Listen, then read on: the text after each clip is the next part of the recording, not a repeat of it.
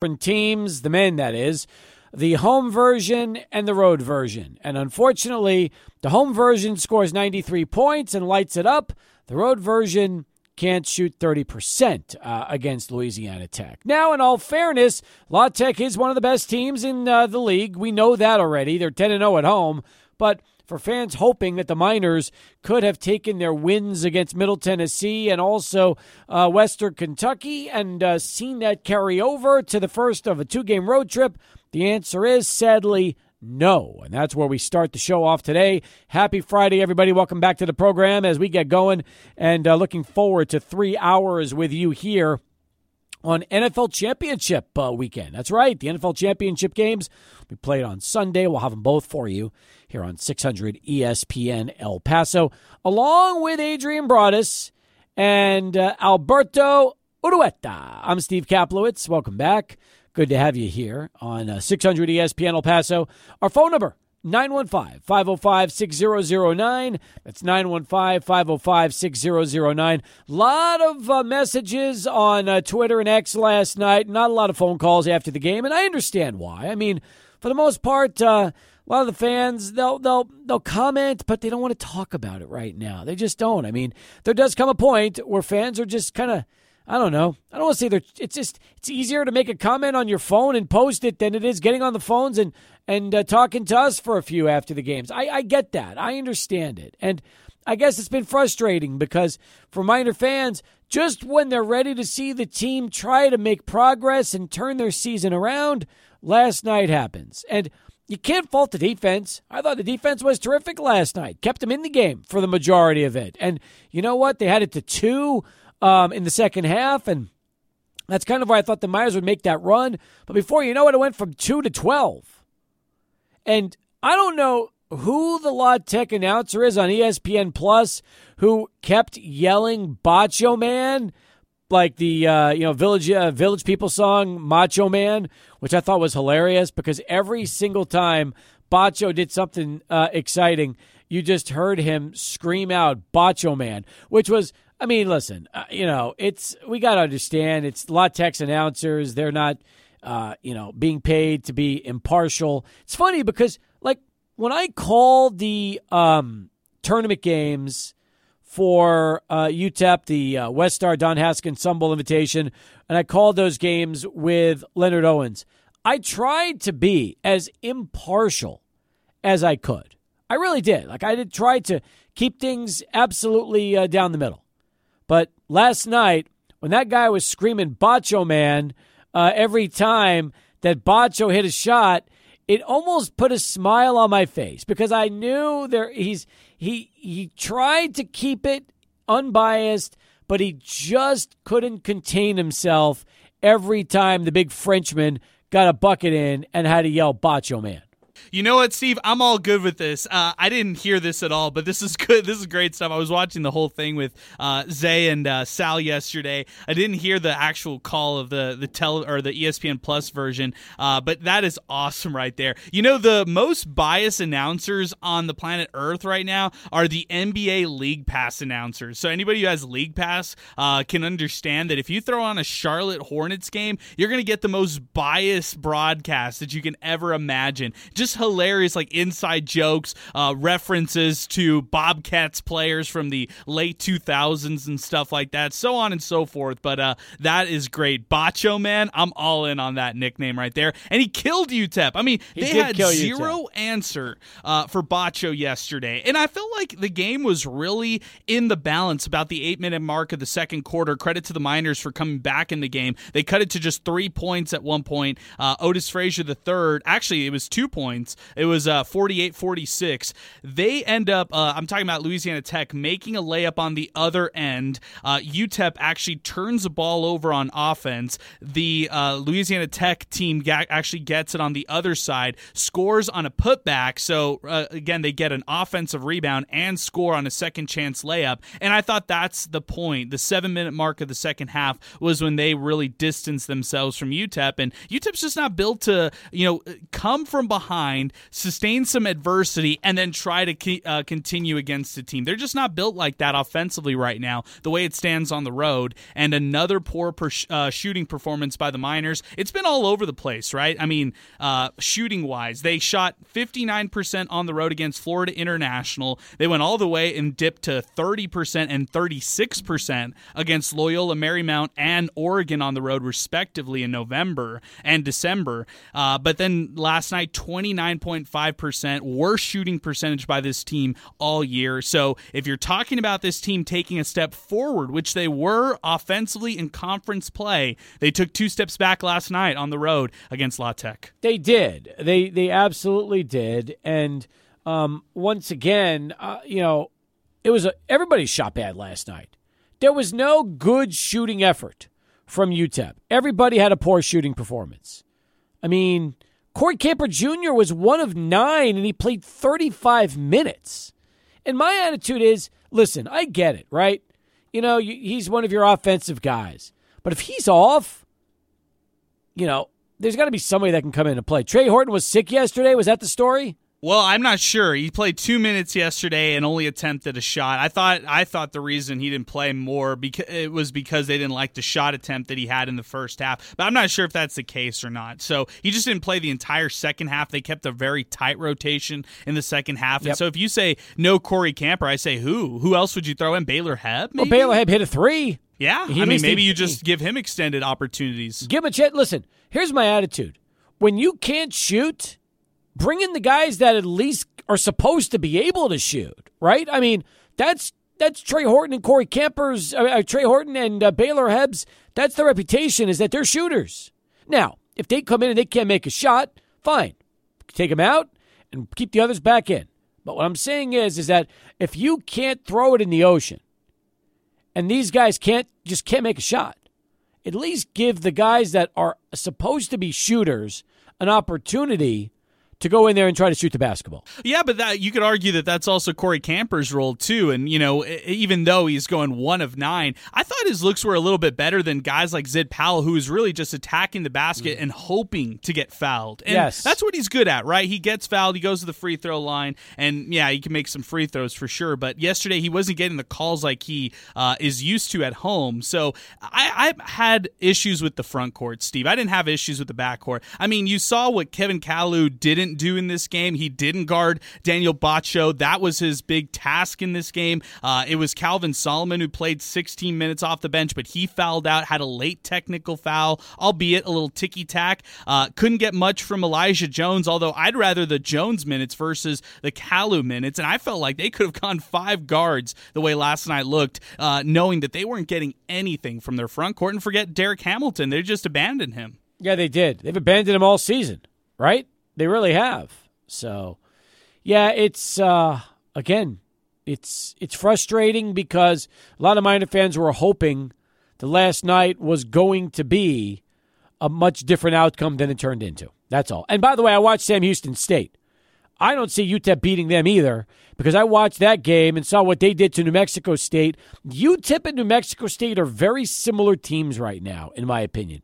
They've both gotten very good at home, and they both can't win on the road. But I mean, they I, I feel like the UTEP Sam Houston State game is going to be very similar to UTEP and La Tech based on what I saw with the Aggies last night. Yeah, I just think that you can't really call UTEP or New Mexico State a contender right now the way no. it stands. I think they're on the outside looking in. They're not even really a dark horse team as it stands right now until they both uh, each team can prove that they can win on the road. It, just in my opinion. Now the Bearcats, they've got some talent. I agree with what you were saying there, Steve. I think the the misconception was this team was going to take a step back going into this year, year one under Chris Mudge uh, as Hoot left the program, and as they took on uh, their former coach last night in New Mexico State, what they've shown so far throughout conference play is they're very competitive, and even against you know teams like Liberty, which they lost 82-66, they're able to avenge it with a win against New Mexico State last night, 79-67, impressive victory. They're now four and one in conference play. That's huge. That is absolutely huge. All right, so uh, yeah, and by the way uh, UTEP will have their work cut out for them tomorrow against Sam Houston State. They really will.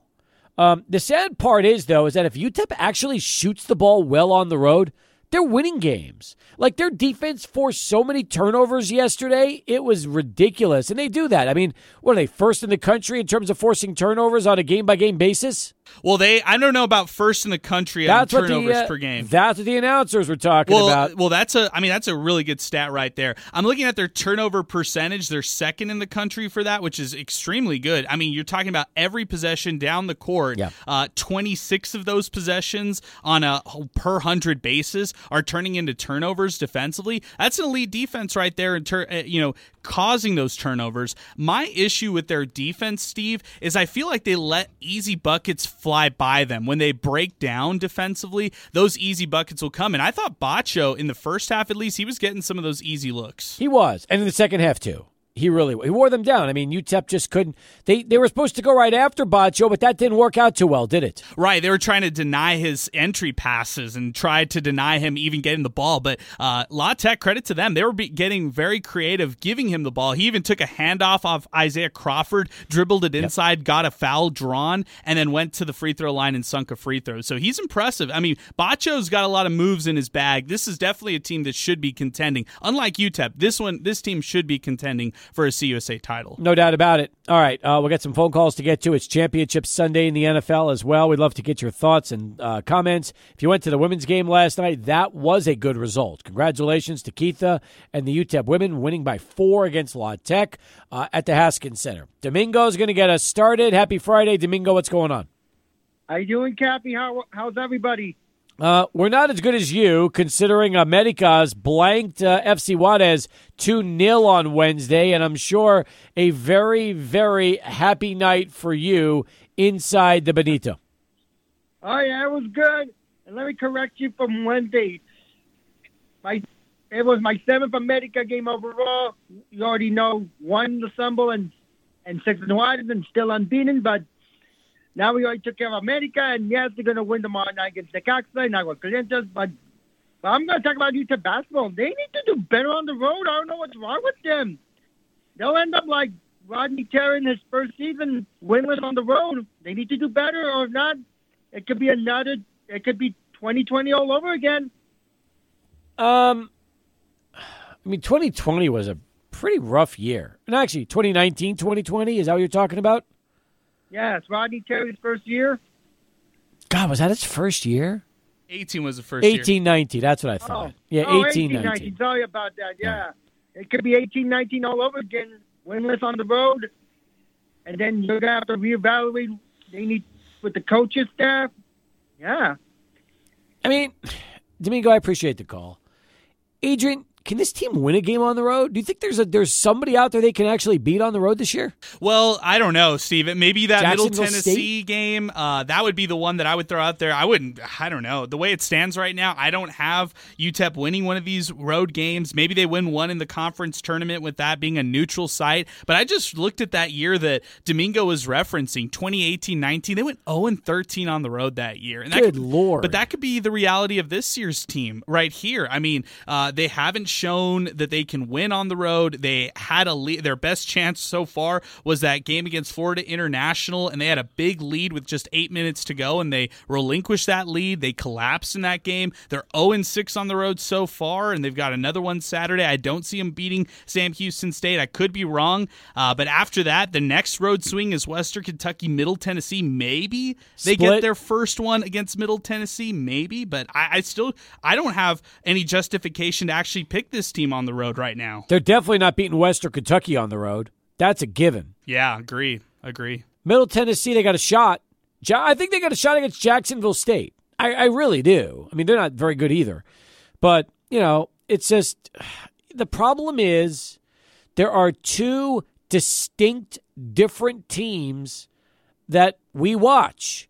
And the home team and the road team are very different. They are very, very different in the way they play. One version shoots, the other one can't. One team seems to have um, much better success offensively, and, and the other one the, the other one really struggles. I mean, that's just that's just and not only that, they go for dry spells. Like I mean, we're talking four, five, six minutes without baskets. Yeah, it feels like that's a repetitive tweet. Like it sounds very redundant whenever I send that out that UTEP's going through a scoring drought. UTEP hasn't scored in four plus minutes. And that's a reality, a reoccurring issue that's happened, not even just on the road, it's happened at home as well. We want to see this team play better on the road. It's not like we want to see them lose, we want to see them win. But in order to do so, you have to put an effort that resembles what we see here at the Haskins Center. And Yeah. until we get that, it's going to be the same results. And it's, uh, it's disappointing to see guys like Calvin Solomon really take a step back. And, God. you know, Zid Powell, all the pedigree, all the hype Yeah. going into the year, just not really pan out the way that they needed him to. No, you're right. That's that's that's the big problem. Didn't Solomon get teed up yesterday? Yes, late in the game, but still, uh, it's it's like those things shouldn't happen. No. He- he's coming off the bench. He was all conference, uh, you know, all conference selection t- uh, player. This shouldn't be happening. How are you talking trash when you're scoring two, three points a game? Yeah, I mean, when his minutes have diminished, depleted, he's lost his playing time to Kevin Kalu, who's not necessarily lighting it up uh, himself in the front court. No, we all we all know Elijah Jones is the best scoring option of the three guys. I think so. I'd rather see him make mistakes. Hunter called in yesterday and was uh, saying that himself. I agree with him. I think that uh, you should see Elijah Jones play extended minutes and make mistakes versus seeing the same thing that you've seen from guys like Kevin Kalu. We'll give out awards. We'll take more calls. We'll talk uh, Championship Sunday as well. And uh, keep you rolling here on Sports Talk. Plus, another Broken Egg Cafe is now open for business. You can take advantage of that on dining deals. We'll tell you more about that and a whole lot uh, coming up on the show today. Great program. We've got lots of guests. Lane Frank is going to drop by. The 600 ESPN El Paso River Oaks Property Schoolyard Sports Studios. We've got Brian Clarhaut, uh, who's going to be with us uh, on the phone lines. Looking forward to that. We'll talk a little uh, Loco soccer. But first, let's go to Charlie One and get this traffic update. 23 past the hour as we continue here on Sports Talk. 505 6009, our telephone number to get into the program. 505 6009. Still to come at 5 o'clock, it'll be Track Talk with Eric Alwan, voice of Sunland Park Racetrack. We'll recap the busy week and preview the upcoming weekend in live racing. Normally, that segment airs uh, Thursdays at 5, but we had UTEP basketball last night. Man, I have tried to go to the ESPN Plus feed just so we can listen to Bacho Man. And every time I try to pull up the uh, archived copy, I can't get the game on this uh, computer. Darn, man. That's uh, no fun. No, it's not. It is no fun. Anyway, um, but that's just the way things go, right? I mean, what, what are you going to do? I'll ask. Uh, I'll ask Ben Carlisle see if he has any access to uh, the audio files from last night. Maybe he has it. Well, I'm going to uh, the Bulldog um, basketball handle just to see if uh, they have like shot. They they do actually. Hang on, this might be.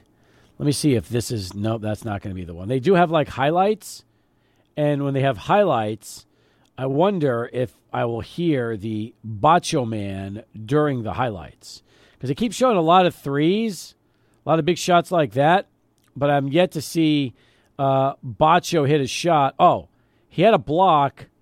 Let's see if he gives us a Bacho Man on this block. Hang on, this this might be a winner, Adrian. If I remember correctly, this was like uh, late in the first half. Here we go. Let's see if this is the one.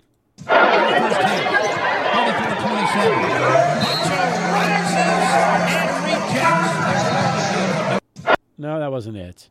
And I was hoping that was the one, the Batcho rejection, but it uh, it was not. It was great block.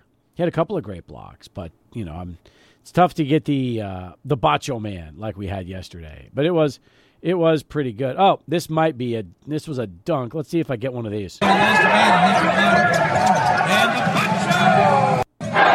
Close, close. But anyway, yeah, you, you get the idea.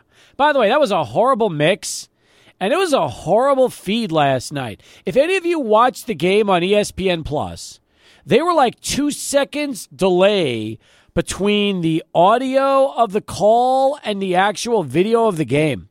I kept thinking it was an ESPN Plus problem, so I kept um, trying to reboot the app, and I realized nope, La Tech's feed just absolutely sucks. So that's unfortunate, but the way it was, and nothing you can do there. But anyway, yeah.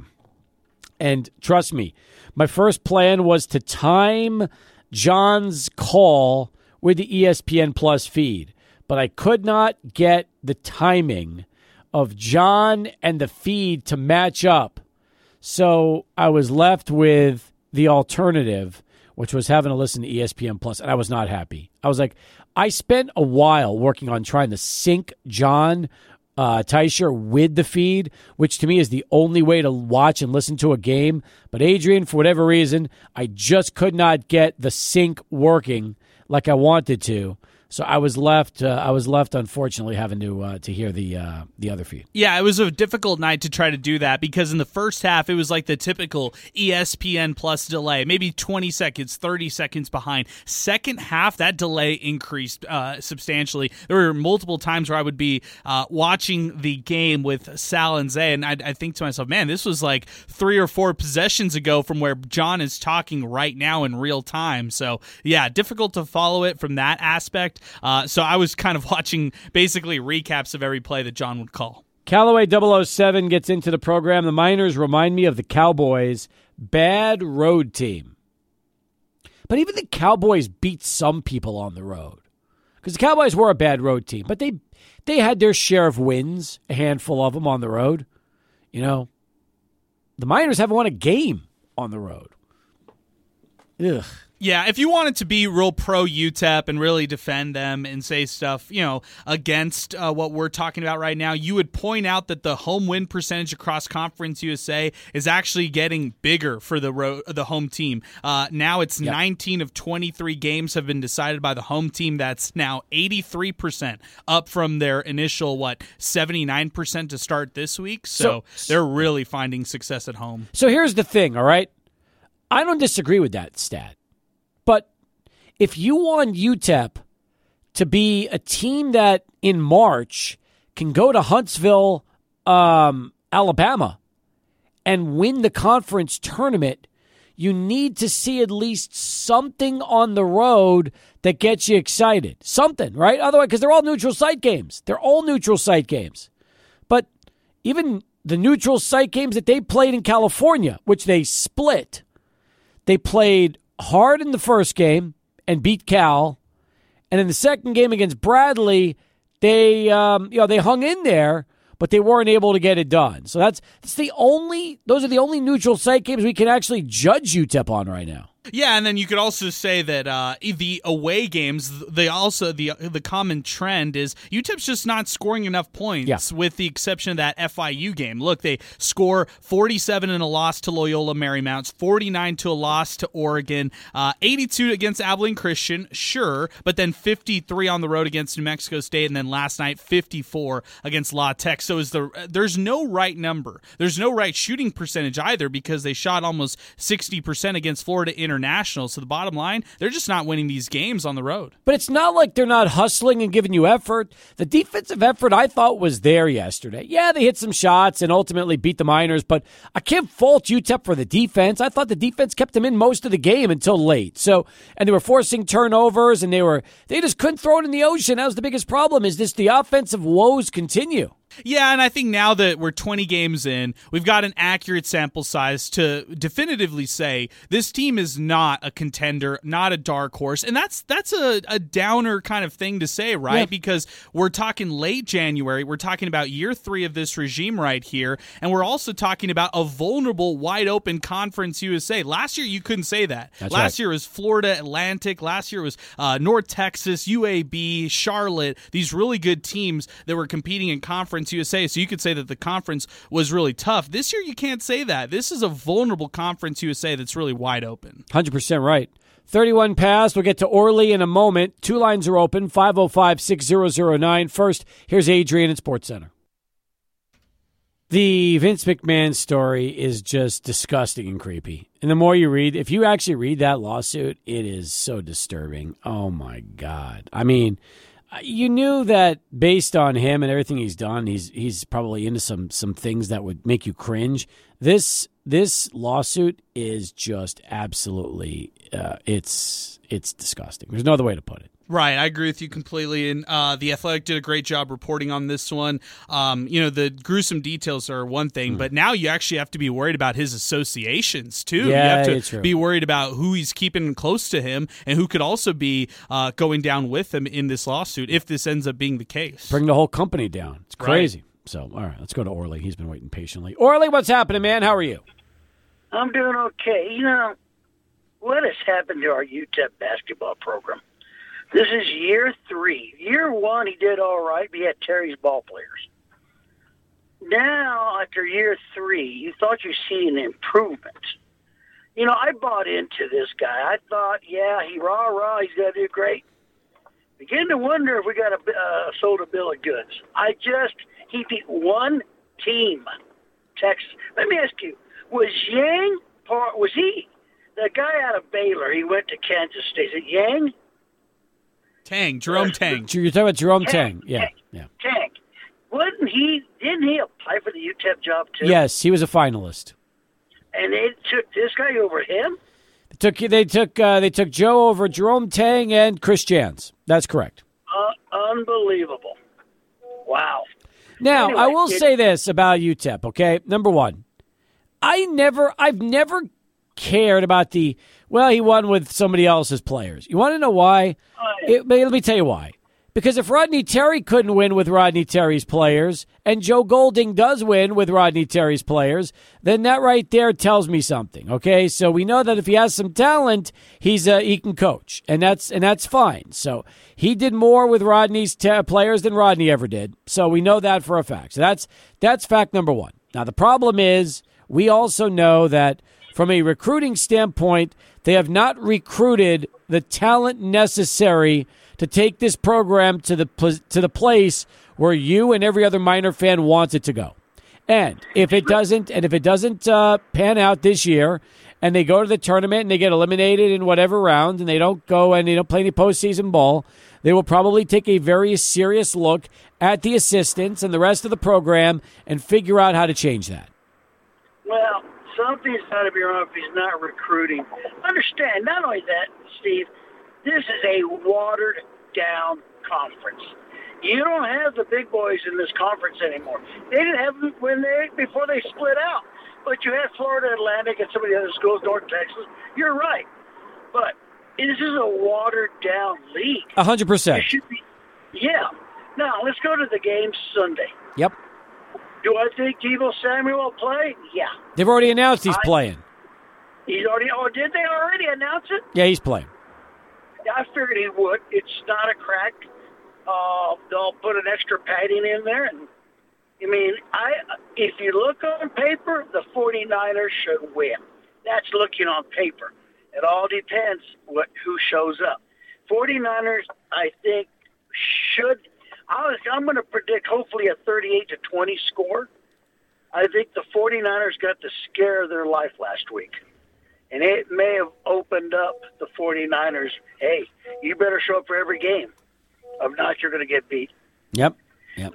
And then, and looking at Kansas City, Baltimore, you never underestimate an Andy Reid and and what's his the quarterback Mahomes you can't count them out. I mean, but if you look on paper, it should be Baltimore. Should be a Baltimore San Francisco Super Bowl. And if yep. you go by the logos, the logos prove it. How accurate? How accurate are the Super Bowl logos with the teams that play? Pretty accurate. The last four times. Interesting. Well, I wonder how the NFL does that. How does the NFL know? How do they know? Well, that's a conspiracy theory out there. You hear people talking about it. Mm-hmm. But, you know, let's just hope. I hope it's a good game, and I'm hoping it's a 49er win. You know, I've been, I mean, if it is, it is. Then if it's not, the world's not going to crumble. All right. Appreciate you, Orly. Thanks for the call. If it is, it is. If it's not, the world is not going to crumble. Words of wisdom from Orly from the west side of town as we continue. Let's go back to the phones. Here's Dan joining us next. How you doing, Dan? What's uh, what's going on with you? I'm doing awesome, Steve. But what happened to Orly? Normally, he is talking about the 49ers walk on water. Yes. and there's no one that's going to beat them. And it's a shoe in for the Super Bowl. But I think what happened to Orly is that game last week scared the heck out of him. Well, And here's why. This is what happened. Uh, I, I I goof around around this time of year online uh, on a lot of San Francisco uh, uh, web uh, you know sites and everything. sure. Funny thing about it is they're talking about how many picks the 49ers have. But let's look at John Lynch. They're talking about he works on water. A few years ago, John Lynch, the 49ers could have four Super Bowls by now. And guess who should still be playing for the 49ers? Tom Brady. Hmm. They passed on Tom Brady and they got Jimmy, Garopp- uh, Jimmy G. Yeah. They passed him. And so Brady could have gone to the 49ers in that he won a Super Bowl with a far, far, far less defensive and offensive team in Tampa Bay. Fair enough. Orly doesn't want to hear that. And so John Lynch walks on water, right? But there is no team in the NFL, Steve, that has failed to address the quarterback issue more than than San Francisco. And it's going to come back and bite them this year. And Orly knows it. That's why he was so quiet and meek, uh, meek and hopeful about it.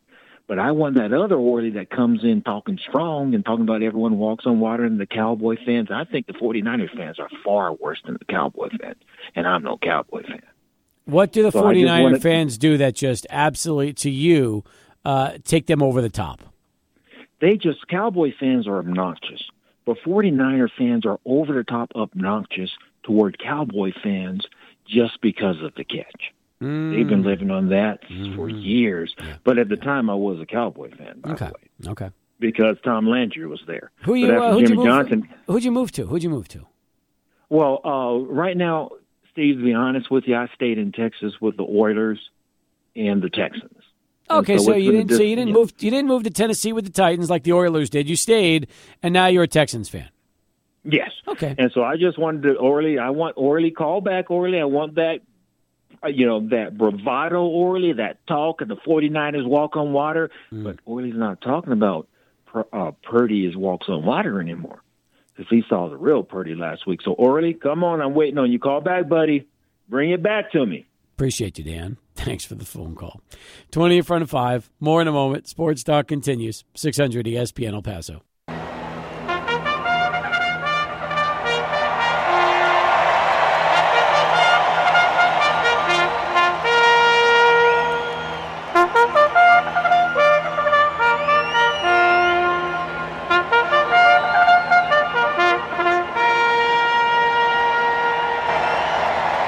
Welcome back, everybody, to another week here of Track Talk. Steve Kaplowitz joined, as always, by the voice of Sunland Park Racetrack and Casino. He is Eric Alwan. Eric, great to have you back. And as we head into another weekend of live racing, I think the biggest story is what happened last week. Six stakes races over Thursday and Friday, including a prep for the Sunland Derby. I mean, we're not used to giving horse racing fans this much quality this early in the racing season.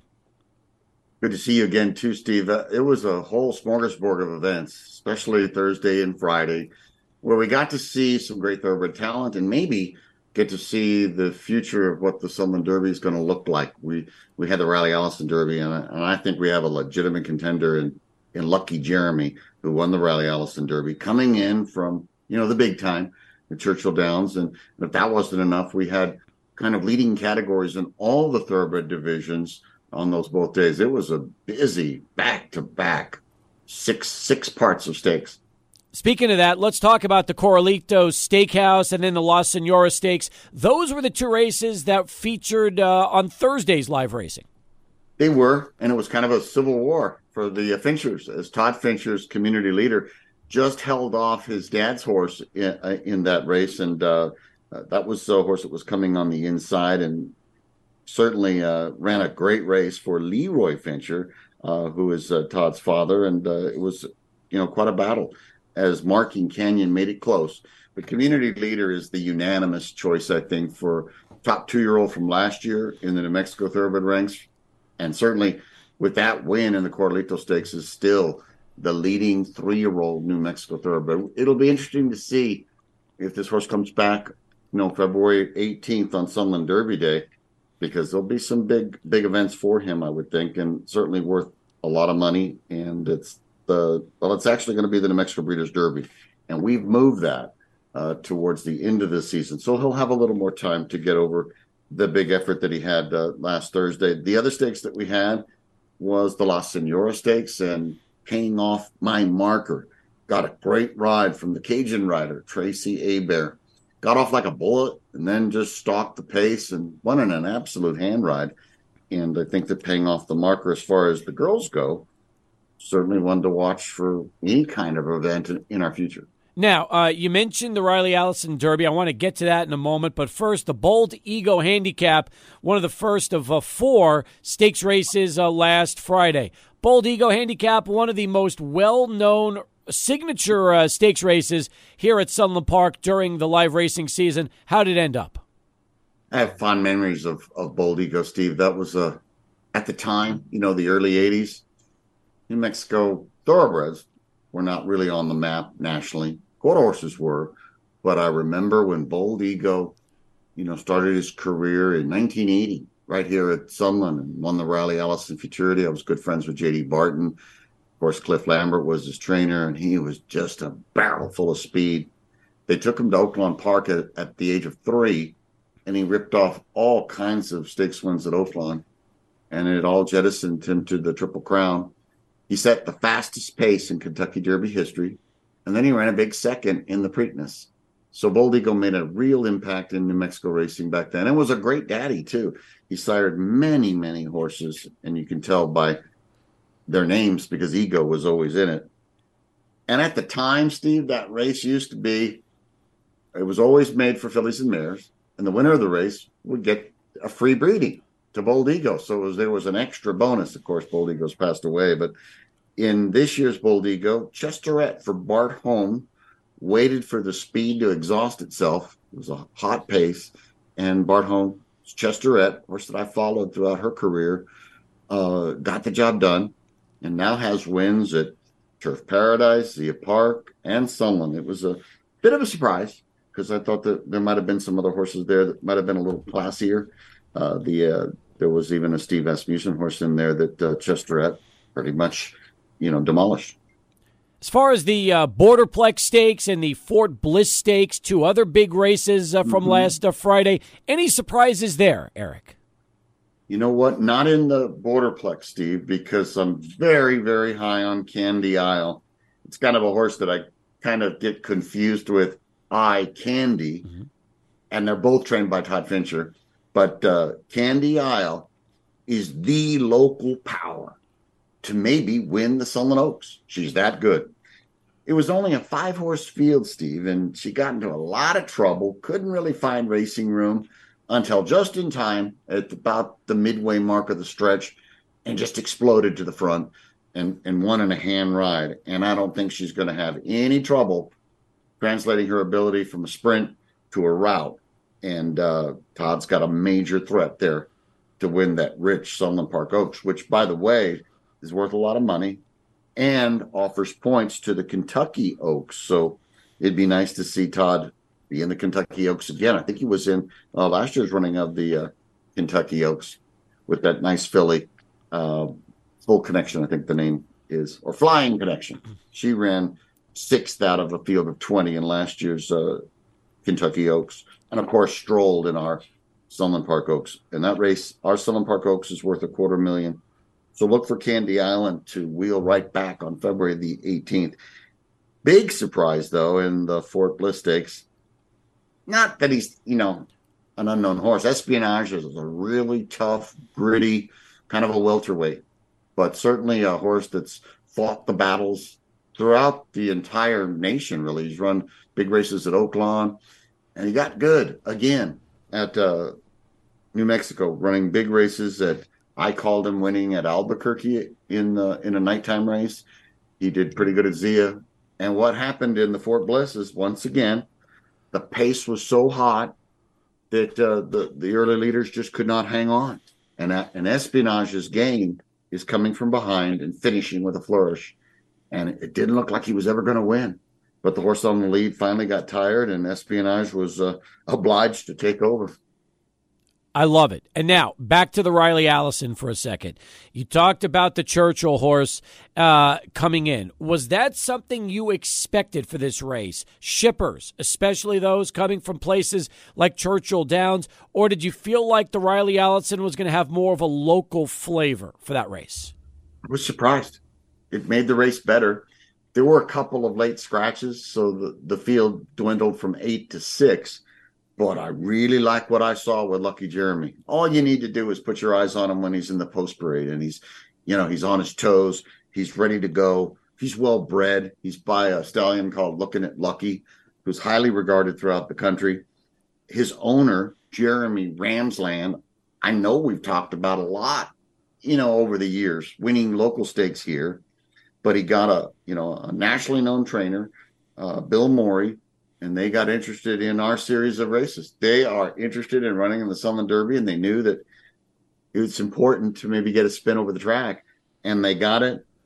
And I, I think that he won with you know consummate ease. He he really looked that good. Um, he waited, he re, he relaxed. I think it was his first race around two turns, and that's always a big challenge for a young three year old because his win at Churchill was over the mud and it was only one turn. But he waited to make his move. Boy, there were a lot of closing winners last week. Most of them came from off the pace. But uh, Lucky Jeremy is just going to love a routing. He won by two lengths. He won in a time of one minute 36 and change. I think the Beyer is going to be either in the high 80s or a 90. So once again, it's good news for the Sunland Derby. And the horse that was second, a lot of luck. Very nice speed type probably doesn't want to go this far, but he's got a big heart and he made Lucky Jeremy work a little. But Lucky Jeremy had a lot of speed in reserve. And I think that those two will come back on February the 18th and run in our Sunland Derby. And Bill Morey is kind of like a, a staple on the Kentucky circuit, Steve. So never had him here before. Really thrilled about it. Uh, he put away those Steve Asmussen shippers and maybe we'll see some different horses from the Asmussen barn, you know, for the Sunland Derby. But I was very, very uh, pleased, and I know Dustin Dix was too, that we got that type of a horse to run in our prep. I'm excited for you. Eric Alwan yeah. with us. He's the voice of Sunland Park Racetrack here on our weekly edition of Track Talk. You mentioned it. Other horses potentially coming in town for the Sunland Derby. And uh, because of the, I guess, the uh, prowess of the shippers, uh, like Lucky Jeremy, you wonder if there'll be any other local horses entering into the Derby, or if this could be one of those races that's featuring uh, out of town shippers uh, from all over the country. You know, it could get more flavor in in the in the sense that the Sunland Derby, if you win it, doesn't exactly get you into the Kentucky Derby anymore. Mm-hmm. It gets you halfway with twenty points. So if there are any other Kentucky horsemen that are interested, you know, we invite them to come because it's such an important stepping stone. And we're earlier than we have been. We're like five weeks earlier. So there's still time to hopscotch to another prep somewhere in the country in, you know, mid March, late March. And then you're in the Derby if you just run well enough. So you got to win our Sunland Derby and then maybe be second or third in a higher echelon prep race somewhere in the country. Maybe now, even at Santa Anita. That would be huge. Um, I know this weekend, no signature stakes races uh, to highlight. Yeah. However, how about horses racing Saturday and Sunday at Sunland that at least uh, if you're heading to the track this weekend, you should keep a pretty close eye on, Eric? Who would you like to uh, to highlight? I've got I've got one. I think one real good one. You know the reason for the paucity of no stakes? We don't want to we didn't want to compete with possibly Dallas being in a you know a playoff game. Plus the NFL playoff games get such big attention. So it's the one week where there's no stakes. Here's a good horse running on Sunday. We're gonna have that's a quarter horse day, by the way. But believe it or not, we're gonna have four straight 870 races to begin the day. So you might see a couple of thoroughbreds in those 870 races. And I like a horse called Coister, who's running in the second race uh, here at Sunland on Sunday. This horse has won four of his last five races, won easily here on opening uh, weekend, going 870. Never seen the thoroughbreds do so good against the quarter horses going 870 as this year. But Casey Lambert, his trainer's got this thoroughbred just in tuned. He's a good speed horse going like five to five and a half furlongs, but he might be an even better 870 horse because he just puts away his rivals with such ease. There's another horse in the race that possibly include as an exacta accompaniment, and that's running in the rain, who missed his break last time out. That means he got a, a slow start and he closed to get second against a horse called Rocky Bar Six last time out. But he made up about five lengths, and I've seen him win going a thousand yards. So that's pretty close enough for me to endorse him going uh, 870, you know, for the bottom spots. But Coister's got the rail, Steve. So I think he's in a great spot. Even if he doesn't get the lead into the turn, he can find a path to run through and do very well. It could be an example of trying to uh, wheel a horse. Do you know what that means? Like you take Coister and then you take everybody else in the field. It would cost about uh, $12 or $6 if you do a dollar. So as long as Coister wins, you hit the exacta. Well, that's nice, especially if uh, potentially a long shot comes in second. That really happen. would have a chance to pay. It could. And being that there's only six other rivals, it's not too expensive. Yep, I like it. Eric, as always, appreciate the time. Thank you, sir. We'll look forward to having you back with us again next week here on Track Talk. Take care. Appreciate it. We're back with Lane Frank, the host of the Schoolyard Sports Podcast. Episode 154 dropped this week. Check that out wherever you get your uh, podcasts and uh, audio and video on demand. He's got a lot to talk about. I'm sure it's his NFL Championship preview week, which we'll uh, get to in a little bit. Now, you said it earlier. Uh, your original preseason Super Bowl favorites were San Francisco out of the West, out of the NFC and Kansas City out of the AFC. So you're honoring your picks. Now, was that was that the beginning of the playoffs or beginning of the season? Beginning of the season. Okay, that's terrific. So first off, congratulations. Thank you. Because if you made two picks and they're still alive on championship week at the start of the season, that's uh, that that's pretty uh, that's pretty impressive. Yep. Now, if you could do it over again right now with don't shake your head before I finish the question. Hang on. With everything you know at this point, would you change anything about it or do you feel just as good with San Francisco and KC now as you did before the season started?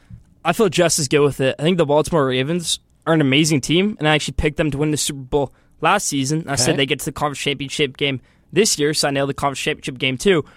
But they're a really good team, but they're not going to be the Kansas City Chiefs. When you look at Patrick Mahomes, when you look at Andy Reid, he is going to scheme up something to win this game. This is the best defense Patrick Mahomes has had as time the Kansas City Chiefs quarterback. The only thing holding them back this year has been the offense. Offense gets rolling against Baltimore Ravens. They get that win. And same for the 49ers. Lions, gritty team, not gritty enough to win this one. Okay, let's backtrack for a second. You picked Baltimore last year to win the Super Bowl.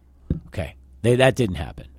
Nope. You can make an argument that this Baltimore team is the best version of the Ravens we've seen. All right, especially with Lamar Jackson. That this is the most talented Ravens team we've seen since he's been in the league. So, with that being said, I and by the way, I agree with you. I picked Kansas City too. So I'm not trying to throw Baltimore at you. I'm just saying that they are a they're the first overall seed. They got a terrific group, top to bottom. I saw what they did to Houston and that was make their lives miserable. But um, I still like Kansas City because I saw what they did in Buffalo last week, and I just feel like with all the experience and and this team still being very much intact from last season's Super Bowl championship team, that they will find a way to go in there and win. Well, Baltimore has a lot of talent and had a lot of talent last year. I thought last year they could have made a run, but Lamar Jackson gets hurt, misses the last seven games of the season. They lose first round of the playoffs. Kind of crazy to think that Lamar had them in the playoff position with seven games left. Yes. Then they ended up losing some of those games because Tyler Huntley had to play in them. We all know how that went. But for the Baltimore Ravens, the biggest thing they've had is head coaching hires, or not head coaching hires, coaching hires. Mike Macdonald comes back to Baltimore in 2022 to be their defense coordinator after the terrible job Wink Martindale had done his first few years there in Baltimore. So Mike Macdonald has done a great job. He might get head coaching look this year. He's transformed that defense. They're getting guys like Roquan Smith, Patrick Queen involved. They've handled their running back situation well after J.K. Dobbins goes down, Keaton Mitchell goes down, Gus Edwards playing great, Justice Hill playing good enough, and Lamar Jackson, you can call him the best runner in football. I just don't think it's enough to beat the Kansas City Chiefs. Because the Chiefs' defense this year is the best they've ever had. Yes, and to go with that, I think the offense just starts to get clicking. They saw a game against Buffalo. It's tough to win in Buffalo, and it's even tougher to win in negative conditions. Weather. They're going to win this one in Baltimore. Okay. Um, let's go now to San Francisco for a second. I picked the Lions. And the reason I picked the Lions is because I was not impressed with San Francisco last week. Okay. To me, they should have lost that football game. In fact, if Carlson makes what should have been a pretty makeable 41 yard field goal, they have a seven point lead with San Francisco getting the ball with about six minutes left with a chance to try to tie the game on a touchdown and send it into overtime or beat them if they went for two, which I, I don't think they would have done. And of course, we know what happens. He misses the kick. They march down the field, get the game winning drive, and then they pick off Love at the end to seal that victory. So I felt like last week, Green Bay outplayed them. I felt like Green Bay left way too many points on the board. But for the if you look at these two teams, Green Bay was the better of the two teams last week, but San Francisco was able to get the win. Detroit, to me, is a lot like Green Bay. Um, their head coach is fearless. He'll do anything. He, he's a little crazy, which I like. I like a little crazy in the NFL. Um, Goff has resur- has had a resurgence in Detroit. They have a very nice running game with Gibbs and Montgomery. They've got one of the best receivers in the game in uh, St. Brown. Um, I look and, and I love their uh, rookie tight end in LaPorta. Their defense has your guy, Aidan Hutchinson, and their defense is making plays. And I don't feel good enough yet about Brock Purdy, even though he was able to pull that game out late against Green Bay, to think that if Detroit comes ready to play, I feel like this could be the Lions' time and they might be rolling in to take on Kansas City. The the picks I made for uh, Super Bowl Fifty Eight. So for me, San Francisco is the best of these four teams, but I don't think it's so far fetched to say that Detroit might be number two, better than Kansas City, better than Baltimore. They beat Kansas City week one, and they lost to Baltimore on the road at Baltimore. But the way Jahmyr Gibbs has been playing, the way Jameson Williams has come back from everything this he's had, torn ACL, suspension, Jared Goff, Dan Campbell, this great offensive line. You look at Aidan Hutchinson on the defense, mm-hmm. they're a great team. I just think the 49ers are the best team in the NFL. But again, you put the Lions up against the Chiefs right now, I'm going to pick the Lions. If you put the Lions up against the Ravens, I've got a real argument. Now, let's talk quarterback for a second. Okay. Lamar Jackson, Patrick Mahomes, Jared Goff, Brock Purdy. Where do you rank all four quarterbacks, top to bottom, at this point? Let me think about this for a second because Brock Purdy, I'll compare him to, say, J.J. McCarthy in the Michigan system, where it seems like he does nothing and gets all the credit for it, kind of like how it seems with J.J. McCarthy, but he does the job well enough, doesn't turn the ball over that much, he does the job well enough to get them wins. So I don't think you could put Brock Purdy at number four. I would say you put Jared Goff at number four because he can find a way to lose that game for you, whether it's turnovers, whether it's something else, but he's still a great quarterback. Mm-hmm. Number three, I would put Brock Purdy because he's not a generational talent. Lamar Jackson is a generational talent. He can throw the ball amazing, and he's also the best runner in football. Yes. But number one, the guy who's won two Super Bowls, the guy who is the most ridiculous freak talent at quarterback I think we've ever seen, Patrick Mahomes. So you're going Mahomes, Jackson, Purdy, Goff. There we go. I'm fine with that. I I might go Goff three, Purdy four, and the only reason is because Purdy is so new to this, especially in the postseason. I need to see more. You got to remember, he didn't play last postseason; he was hurt.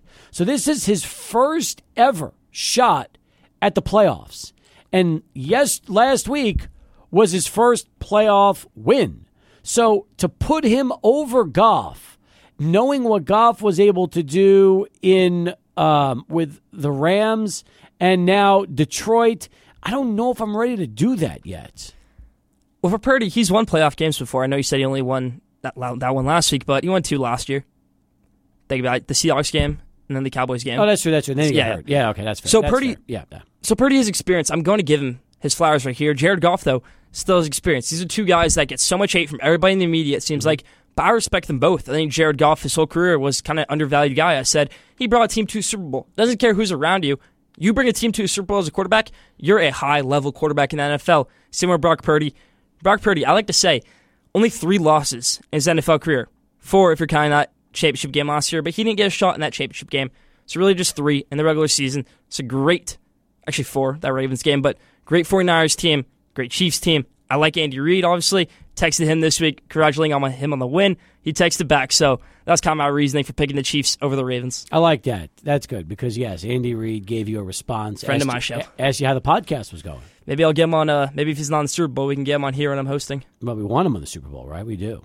We do, but also it would be nice to have him on here. Yes, it would. Uh, Adrian, give me your four quarterbacks ranked one through four. So I agree completely with Lane's list. I would just like to emphasize the gap in tiers when you actually stack them up with the, the rest of the 32 quarterbacks across the league because I think tier one across the league is Patrick Mahomes and him only. And then there's this big gap, and then it's the next tier, tier two quarterbacks. It's Lamar, it's uh, Josh Allen, it's Joe Burrow, and then there's another gap. And then you can start talking about other quarterbacks. And then I would put Jared Goff kind of below the tier of, uh, you know, Matthew Stafford, guys like that. And Justin he- Herbert? Um, yeah, below uh, Herbert for Mm-hmm. sure. Yeah, Her- Herbert I would put in kind of like the tier three class Yeah. if you really wanted to quantify it. and then- especially now when you know you've got Jim Harbaugh. and then I would put per, uh, Purdy in uh, still left to be determined in kind of that uh, Trevor Lawrence conversation. Maybe you even throw Tua in that tier as well, where you're still waiting to know see more uh, playoff postseason success or non-success from these guys to give a full evaluation. But have you seen enough of Purdy to put him ahead of Goff in your rankings for this week? Yes, I think so. I, I think uh, so far. I mean, I've seen the bad from Goff, and uh, as a Rams fan, I've seen it. I've seen it, and I also appreciate how he's been more, you know, successful throughout this tenure with the Lions. But I think that Ben Johnson does a lot for him. I really do. I think that offensively, and I think you can make the same argument for Brock Purdy. But the difference is when uh, you ask for those game uh, deciding drives, I think Purdy will give them to you, just like you saw last week against the Packers. I think so too. 42 pass as we continue. All right. We'll come back. We've got a little more to talk about with you. We'll do that. We've got Lane Frank in the house. Sports Talk continues. 600 ESPN El Paso.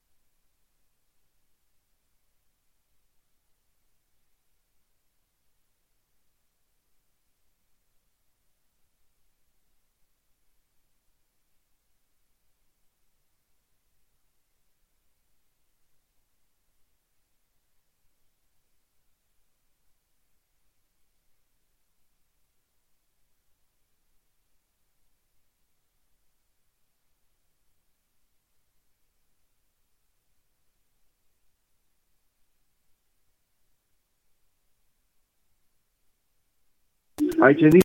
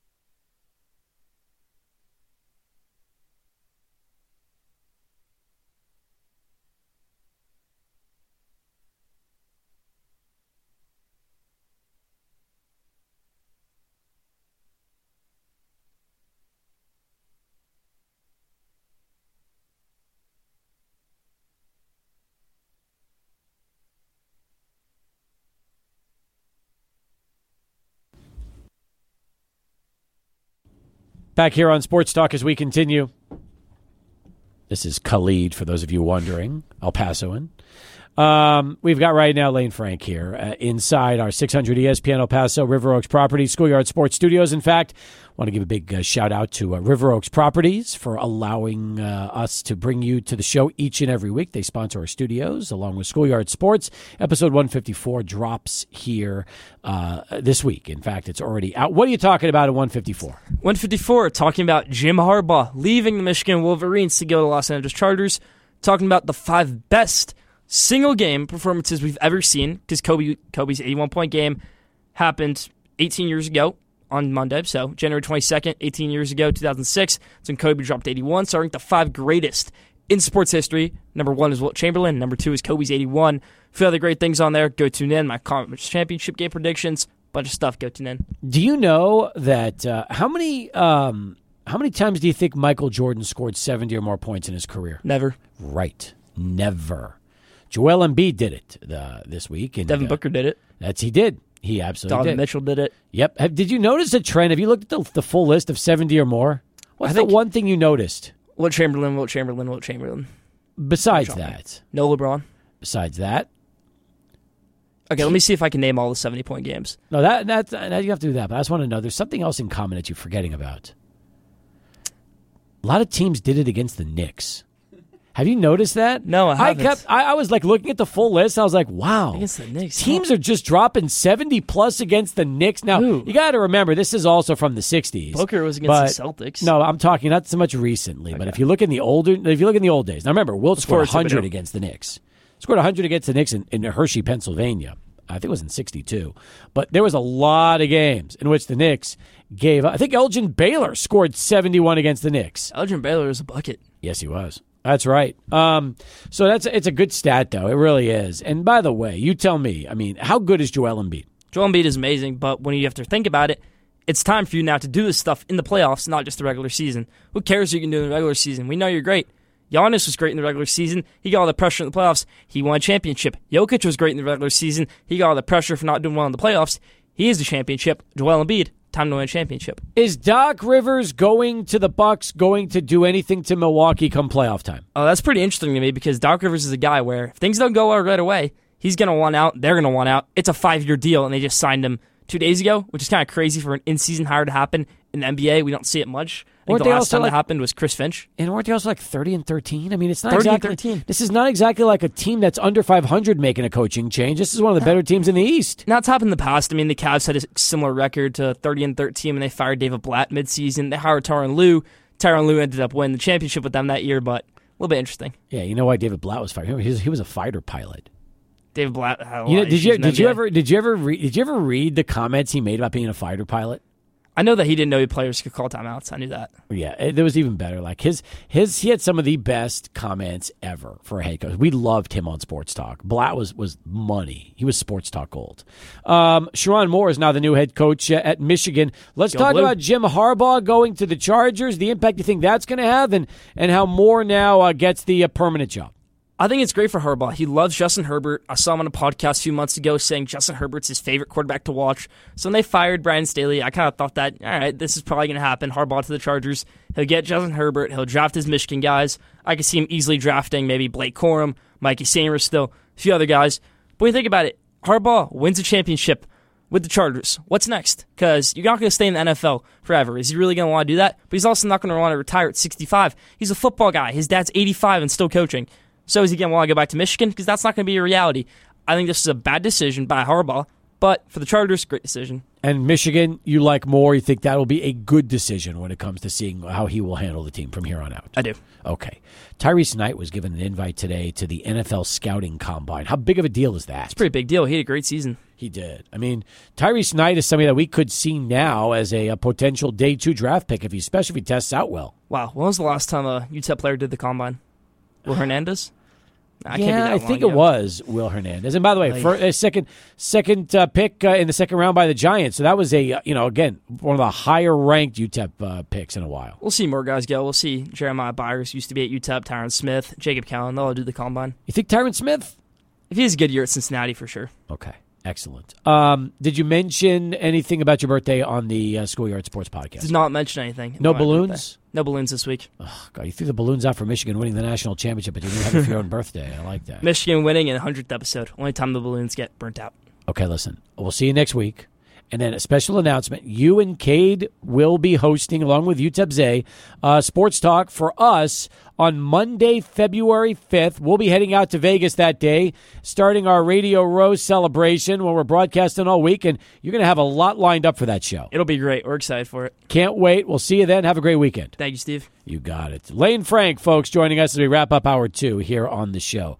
I love it. Every time Lane is done, he gets up, he's ready. He's ready to bolt before I've even stopped the show. It's just, he's, you know, got a lot going on. He's busy. Now he drives. He's got a lot happening. We've got our final hour next. Stay with us. Sports Talk continues. 600 ESPN El Paso. I'm old enough to remember when that song came out. Um, very popular song. I have the record. I have that Run DMC record. And then, of course, the movie Road Trip. I think it was Road Trip where they were doing that, uh, where that one uh, kid was doing that dance to this song. Um, yeah, great, uh, great musical choice, Adrian. I like that. Final hour is underway. We've got Alberto Urueta here as well with Adrian Broadus. I'm Steve Kaplowitz. Let's jump back out uh, to our 600 ESPN El Paso Longhorn Distributing Hotline, where all of our guests always appear. And joining us on the Longhorn Distributing Hotline is the head coach and technical director of El Paso Locomotive FC, the one and only Brian Clarhaut. And Brian, uh, welcome back to the program. And uh, it's been a while. Good to talk to you. How are you today? Yeah, well, thanks for having me. I appreciate a, a great uh, soundtrack intro. I thought that was for me. Um, but, all good, all good. Yeah, it's been a while. Thanks for having me. Sorry I couldn't come into the studio. I'm going to an academy game to see our younger players play in a little bit. But uh, good to talk to you and good to be here in 2024. How are you doing? Good. I'm doing well. First off, if I knew that uh, Run DMC is uh, is your kind of tunes, we'll we'll uh, we'll have it uh, racked up for you every time. So that's perfect. That's we we always like to know what kind of music our guests enjoy. That's for sure. Hey, we have old school hip hop coming from New York. You know, that's right. my alley. That's right.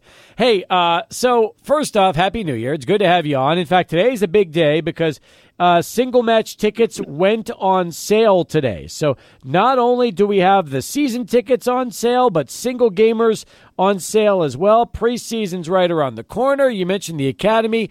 There's a ton to talk about, and uh, you've been busy reshaping your roster for season number two.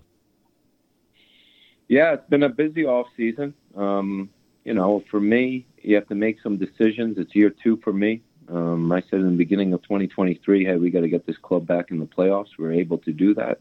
A little bit more of a nail biter than I would have uh, wanted it to be. Maybe when maybe the last time I was in the studio with you, was, I didn't expect it to be that much of a nail biter. Well, well, we brought in a lot of exciting pieces, a lot of experienced pieces, a lot of the top players in this USL championship and, and a lot of guys that can score a lot of goals. So it was busy. Our staff did a good job, and, and I think the fans of El Paso uh, are going to enjoy seeing these guys.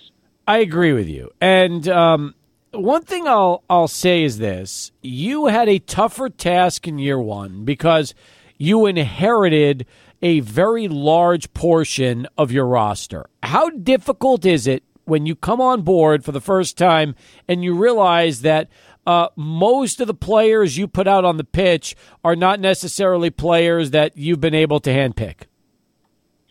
Yeah, it's part of a new coach joining any team, right? Not only in our sport, but you know, in, in any sport that, that you talk about. Um, I came in December, right? Got going in January, and uh, looked at this team, and I was like, okay, what what do we have here? What are the players like, and what's the best formation to play with the players that we have? And luckily, I think we were able to put something together. I didn't want to come in and put a put a circle in a in a square hole. I always say that. So we were able to kind of put something together, but that takes time, right? And that's that's a transition this year. Okay, this is the system we I want to play. These are the players that are suited for it. So we we fastened the process um, in order to be more successful in the long term. I think. I'm I'm with you on that, and I also have realized one thing over the last five years of watching this club play that the season is a marathon. And usually it's filled with ups and downs. That's just normal. It's the nature of the beast. And ultimately, uh, you'd love to start off strong or have a great middle of your season, but it's how you're playing heading into uh, the months of September and October that could very well tell us uh, how this team is going to be come postseason. Yeah, I mean that's the nature of playoffs, right? And last season was uh, I've been in promotion relegation. I was in Europe, and last year was the first year I, I experienced prof- uh, playoffs um, in my professional career. And you look at a team like Phoenix, I believe they they finished just one point ahead ahead of us in the regular season. They go on a run and they win they win the championship. So it's about getting hot at the right time. Um, I think we got hot in the first part of the season. Then we had a, a, a really strong dip as well. We're able to kind of hybrid that, but we never got into that form that we saw in the beginning of the year. There was a lot of injuries, a lot of changes in our lineup, um, and we're looking to have be more consistent this year, and we're looking to have more depth so we don't run into those problems anymore. Hey, coach, it's Adrian over here. Now, knowing that when you're talking about roster management and carrying it through the long season, which it is, how do you assess preseason play? Because that's going to be right around the corner. First, you take on the Loco FC U20 team, but then you've got uh, squads like Louisville City FC, Detroit City FC. What do you take away from those preseason matchups that you look to translate into the regular season when it kicks off in early March? Yeah, um, I think this is a good question, right? Uh, you can't get too hung up on results, but we want to win. We want to we want a team of winners, and and we want to be competitive from day one. We I want to instill that culture. It's a lot of new players that that have come in, so it's about getting those relationships, right? Okay, what what players work well together? What is our best eleven? What are things we need to um, to get better at? What are things that we're good at? Um, what are things that we're better with with this guy in this position? So it's it's about finding that chemistry, right? So we're ready to go against Hartford in March. That's what I'm looking at. I think we have a pretty good preseason schedule, right? We um, we start out with our academy, but then we got Louisville, we got Detroit, we got New Mexico, um, three teams in our league that are that are good tests for us. You also have uh, matches played in El Paso and Tucson. And it's difficult, isn't it? Because you can't travel all over the country in the preseason. It doesn't make any sense. So you got to find almost that uh, neutral site area where both clubs can go travel and play. And for uh, El Paso, that seems to be a logical choice of Tucson, Arizona. Yeah, Tucson traditionally has been a big hub for preseason with both MLS teams and USL championship teams this year it's changed a little bit. I would have liked to to test our to test us uh, against MLS uh, competition. Right? Let's get challenged as soon as possible. It's changed in the last two years. Um, a lot of these MLS co- uh, clubs they're going out, to California or Florida, um, but we are fortunate to get a, a, few good games there and a and a good team building uh, trip for us as well. Uh, we get to go out to Tucson, spend a few days. We come back. We go to Tucson again. Again, get used to games on the road. Get used to how we travel, and get, like I said, bring uh, bring this team together a bit. A lot of new faces. Let's spend some time together and let's compete and let's have a good showing. Brian Clarhaut's with us uh, here on Sports Talk as we continue. Coach, uh, first off, when you look at your roster this year uh, and this season, and you compare it to last season, what is the first thing that at least uh, you know fans should take note when they're looking at these two clubs. My first impression was scoring, and I noticed that you addressed that this offseason and brought on board, uh, I think, uh, some veteran players that have been pretty successful uh, around this league in putting the ball in the net. Yeah, I think the first thing from a fan's perspective, you look at where's Lucho. Um, and Lucho you know, when you're doing these contract negotiations, things things happen. You know, it, it, two parties have to agree uh, to agree. Lucho got injured last season. He was our leading scorer, and then we struggled to replicate that goal scoring um, after his injury. It was extremely difficult. So it's something I wanted to address this off season. I, I looked at bringing in guys that that score multiple goals. Um, Amando Moreno from New Mexico United, 10 goals. Justin Dillon, uh, big point player, team leading assist and uh, assist record in San Antonio. Uh, Rivas, Joaquín Rivas from Miami, 10 goals. Fumi Moshobani from San Diego, eight goals. So with with these additions, with what we've had, with guys contributing six, five, four, um, we'll have multiple players that that have that knack, and multiple players that can come off the bench to to add to the scoring threat for us. Yeah, that's that's the most important thing, and uh, you know you also kept a lot of your defense intact, which I think is important too, because defense uh, seemed like for the majority of the season played well, kept you in a lot of matches, and it did exactly what you wanted. So sometimes uh, when you know that you already have a good defense, you don't necessarily are trying to uh, make a lot of moves during the offseason. Yeah, I mean Benny Diaz. We brought in new keepers, uh, Waite uh, from Pittsburgh. Um, I was one of the best, better goalkeepers in the league. Won uh, save of the year. Uh, Pittsburgh Riverhounds. Uh, Benny Diaz went to FC Juarez. We also got a loan from FC Juarez as well, a goalkeeper. Um, Ramon Pascual, who has joined us, so and Javi Garcia, who's been here. So we have three keepers that are fighting for the number one. Um, defensively, we're able to make a permanent move for Dol- uh, Noah Dollenmeyer from LAFC, and then we added a few pieces: Elijah Martin, um, Bolu from Miami, some guys that have some traits that we think uh, that we needed to add.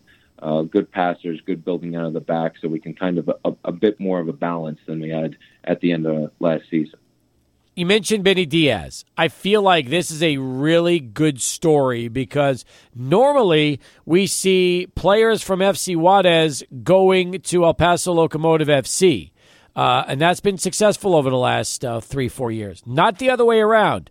But Benny Diaz is perhaps uh, maybe starting a trend that we could see here in the future as the partnerships with these two clubs continue to grow. Yeah, the partnerships is is growing, and I think it's a fantastic opportunity for for both clubs. Right, um, we have an opportunity to attract players because of that partnership. We saw firsthand with Benny Diaz um, him moving to the top league in Mexico, young goalkeeper, has a bright future, um, and we hope that can conti- can continue. I think it's it gives us a how could I put this a an advantage um, for recruiting players, especially Mexican American players. Coach, another thing uh, regarding FC Juarez, uh, we, and we talked about this with General Manager Andrew Forrest before, but it's great that you all are taking on each other in the international friendly. That's less than two months from now, March 20th at Southwest University Park. What does this do for just the fans to see both of these clubs, which are under the same umbrella in Mountain Star Sports, uh, play against each other in this international friendly? Yeah, I think it shows the relationship. I think it's great for the fans of the Borderplex and kind of unites the two professional soccer teams in the region. Um, you know, we're, we're coming off a tough schedule at that time, but we want to have a good showing and we want to entertain our fans. And I, I think it will be an interesting game. I'm, I'm interested to see how it goes. And, and I, and I think it's good. There'll be local players. There'll be guys, there'll be big name players that FC Juarez has. Um, I, I think it's cool. I think it's cool, and I think it unites uh, not only our clubs but but the Borderplex uh, community. So I think it'll be a fun, competitive game, and I think the fans will really enjoy it. You also get to play five of your first seven matches at home. I- am sure for you, uh, establishing your home field is a big goal early on, and giving the fans an opportunity to head out to the ballpark in March to watch you play. We need to be better at home. You know, uh, I think we set a, had one of the best records away in the league. We struggled at home a little bit, and a part of attracting our home fan base is we need to be good at home, and we need to make make it difficult to play at Southwest University Park and and El Paso. So we're looking forward to change that trend this year and be be a force to be reckoned with at home. I'm I'm super excited. Uh, like you said, we we have. I think the first. What did you say, Steve? The first three. I know the first. First three, three and five of the first seven.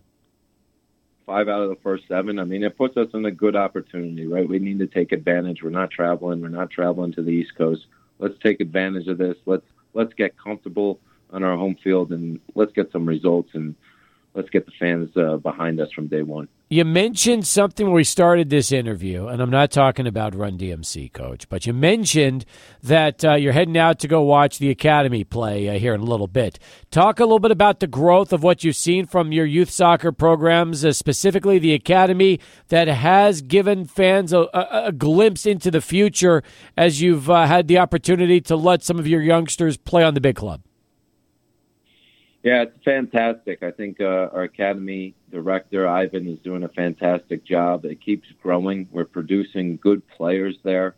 Um, the under 20s, like I mentioned, they're they're, they're going to start a a friendly game in a few minutes, and when I whenever I get a chance, uh, I, I try to go see them because if we can put together a culture and align our first team, how we want to play, our values into our academy it makes recruiting, bringing the step up from a homegrown player a lot easier. And a lot of these clubs, they they rely on homegrown talents, and I think you know in El Paso we're a hotbed for for natural talent. You know we can talk about Ricardo Pepi, for for example. Um, we want to bring those guys, give them an opportunity. They need to earn the opportunity because the USL is a is a tough league. Um, and we were fortunate to have in the Open Cup game see some of our top young players playing that game and get their first uh, professional experience. So they're doing a fantastic job. There's a few very exciting players from from El Paso that will have good professional careers in the future. I know you didn't get to coach him, but Diego Luna played this week for the first time on the U.S. men's national team and in the starting lineup. How about uh, what that means to this club, knowing that you already have one of your uh, great young talents uh, playing for the U.S. men's national team? Well, I think it's a good example for for players if we bring players from other clubs, but it's a it's a shining example for our our, our academy to see the growth and to see the step um, that Diego's taken. I mean, in the playoffs for Real Salt Lake last season, I thought he was the best player for them, and it's a well-deserved call-up. Um, this this past weekend in San Antonio against Slovenia. So it's exciting. It shows it's real. It shows that the dream can happen, and I think we'll be seeing Diego Luna in a top European club pretty soon. Coach, enjoy the conversation. Thanks for joining us, and uh, look forward to keeping uh, in touch with you this year and, and having you back on the show quite often. Yeah, looking forward to it. Next time I'll be in studio, and uh, good to hear your voice and looking forward to 2024. Thanks for having me. You got it. There he is, head coach uh, Brian uh, as we continue here on the show. In fact, 20 in front of six. Uh, we got plenty more in store for you uh, as we continue with Sports Talk. It's 600 ESPN El Paso.